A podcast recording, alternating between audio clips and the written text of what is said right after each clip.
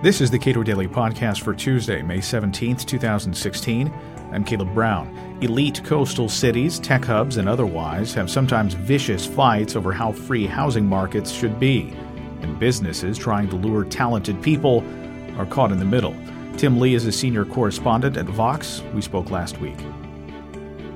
When it comes to housing, and making accommodations in dynamic economies. What is wrong with our elite coastal cities? Well, our elite coastal cities have just have a lot of rules about um, where and how much housing you can build. Um, in cities uh, like San Francisco, you have uh, limits on how tall buildings can be. You have uh, regulations called floor area ratios that tell you know how much square footage you can have as a function of the amount of land.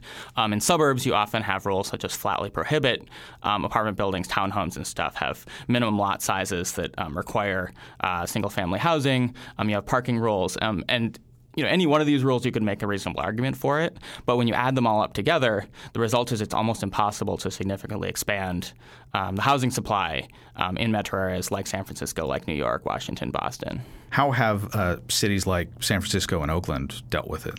Not very well. Um, I mean, so there's now a, a pretty raging debate, um, especially in San Francisco, about this. Um, and you have uh, some people who uh, recognize this problem and are um, pushing for uh, relaxing these regulations and allowing greater development.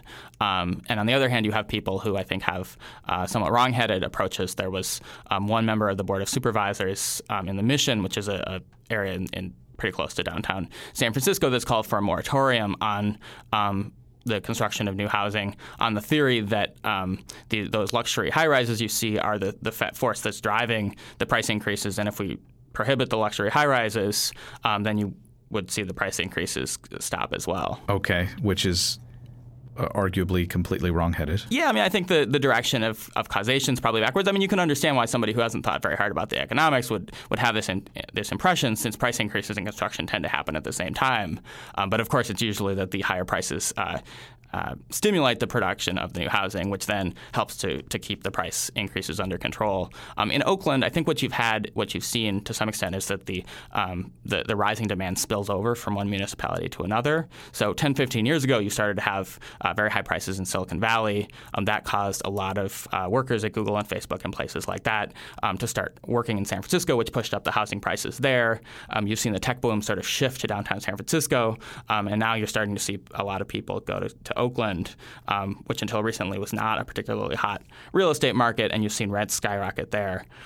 And so it's it's a it's a difficult problem because this is a region-wide issue, but any one municipality is not going to be able to supply enough housing to uh, satisfy the demand uh, for the entire region. So Google has tried to build housing very close to its campus. Yes, they have, and has been stymied. Yeah, so they um, for for several years they were trying to, and actually recently we've seen the the, um, the city of Mountain View. There was a, a big political um, battle there, and they uh, elected a new city council that's more friendly to development. Um, and so only in the last year or so they have started to put forward a new set of zoning restrict, uh, rules that will allow um, more housing construction um, in uh, Mountain View, where their headquarters is. Uh, but I think it's still um, not adequate to the demand.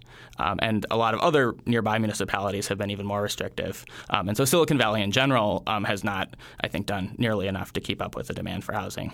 Do these kinds of cities give any thought to how they will compete as a total package of amenities uh, in their city as compared with other cities? Famously, Houston, of course, there's no statewide planning uh, regulations in, in Texas, so Houston and Houston has very little of that kind of uh, c- control over uh, housing, and then that makes it a very cheap place to live. Yeah, you know, it's it's kind of weird. I mean, most municipalities are always thinking about how do we promote growth, how do we get new jobs to come um, to our, our city, um, and you see this weird inversion of that, uh, especially in the Bay Area and to a lesser extent in um, other places where where uh, prices are rising very rapidly, which is people almost see growth as a threat um, because if you're not wealthy, if you're not in the tech industry, um, especially if you're a renter, um, rising house prices actually make your life worse.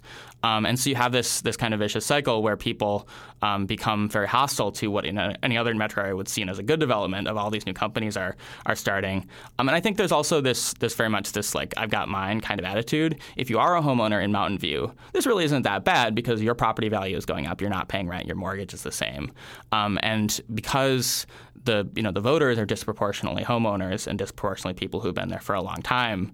Um, well, in the theory, they will certainly grant that yes, this is a, a problem that, that housing prices are too high. Um, they don't actually have that motiva- much motivation to fix it necessarily because um, they already have reasonable housing prices, and when they sell, they're going to make a lot of money from it. And uh, as you note uh, in some of your pieces, that e- even in suburbia, this problem can be actually worse. Yeah, absolutely. I mean, the the, um, the there are different regulations in different areas, and everybody sort of, um, you know, this makes sense. Everybody likes the kind of neighborhood they live in and want to preserve that kind of neighborhood. Um, but what that means in practice is that, you know, in San Francisco, yes, there are regulations restricting development, but there's also a general acceptance of the idea that yes, there are going to be apartment buildings and, and townhouses and you know high density construction patterns. Um, in suburban areas, um, often the law requires um, exactly the development pattern you see, which is you know large single family homes on detached lots, and there's just an inherent you know geographical limit on the amount of housing you can develop. And so if you wanted to address this problem on a you know region-wide basis in a town like San Francisco, um, you really would need to have a lot of development in suburban areas. And because there are so many individual suburbs, um, it's very difficult to get um, to get that on a, a region-wide basis as a lot of people who move to suburbia, uh, I think, imagine in their heads, they're thinking, "Please let me be the last one to move out here." Yeah, exactly, and you know that's that's understandable um, if you look at sort of from a narrowly selfish point of view. Um, but you know the, the American economy um, is increasingly focused on um, these kinds of high tech jobs. Um, we've you know we've had a, a nationwide um, issue where job growth has been slow and people have had trouble finding jobs. Um, but there's a few major metropolitan areas where that's not, not true at all. And one of the consequences of these individual decisions where everybody wants to keep their own neighborhood exactly the way it is is that you know somebody who lives in um, you know Cleveland or Milwaukee or something, um, it's just very hard for them to afford to move to the areas where they you know there are jobs available. They just can't afford the housing they need to, to take those jobs. So housing is an important component of uh, attracting workers to your your city. It's an important component of uh, economic growth, but you have individual, even sometimes at a, at a neighborhood or block level, people able to prevent that kind of growth. And in the interest of preserving their neighborhoods, they do prevent that kind of growth. So some would say that that is an argument for sending power to the state house uh, and out of some power out of these neighborhoods and giving states more control over local government development. That seems, uh, from one angle, fairly unlibertarian, but uh, I hear that from a lot of libertarians that this would this would uh, help us deal with that problem. Yeah, I, I, I think that seems like a reasonable um, approach. Uh, this is something that's being deba- debated in Massachusetts right now. Um, there was a, a, legislator there who has proposed um, setting statewide standards requiring municipalities in the Boston area um, to set aside a certain amount of space um, for high density development. They wouldn't require anybody to develop in a high density way, um, but there would have to be room to uh, expand the housing stock. Um, and you know, I think it's just fundamentally just a collective action problem. It's in the interest of the Boston metropolitan area in the whole, or the San Francisco metropolitan area in the whole, to have um, housing growth so that the economy can grow. Um, but each individual community would like that development to happen somewhere else. Um, and the way you normally uh, deal with collective action problems is you have uh, the government set common standards, and so everybody, in some sense, um, takes their fair share of this market-driven development that um, I think most people agree needs to happen. You would expect that wealthy uh, urban areas would care a lot about congestion and care a lot about uh, not having people drive long distances in dense traffic to work, but that's at least in the Google ex- example that you point to, that that's been a real problem. Yeah, and this is I think this has been another area where there's been a little bit of confused thinking because um, when when you go to a city council meeting in Mountain View where there's this debate about should we allow more housing, people always say, well, um, we don't want more traffic, we don't want more um, people you know parking on our streets and so forth.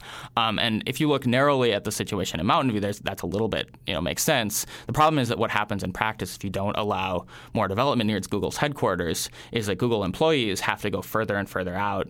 Um, right now, a lot of them are, are moving to San Francisco or have moved moved to San Francisco and are taking the Google bus down. Um, and so that um, on a region-wide basis, um, if, if you don't allow the houses to be near where the jobs are, you end up with a lot more, um, uh, you know, congestion and people moving around. Um, I do think one of the big challenges to this kind of development is I don't think it would ma- it would work to simply allow a lot more development without doing anything with the transportation infrastructure.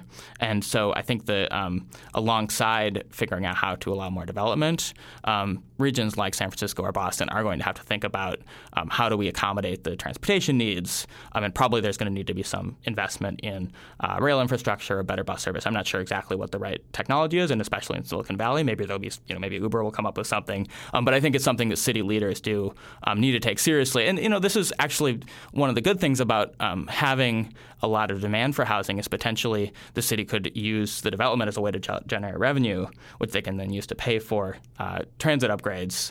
Um, and so this could be a kind of win-win situation. Tim Lee is a senior correspondent at Vox. This month marks 10 years of the Cato Daily Podcast. Subscribe and share at cato.org slash podcast and follow us on Twitter at Cato Podcast.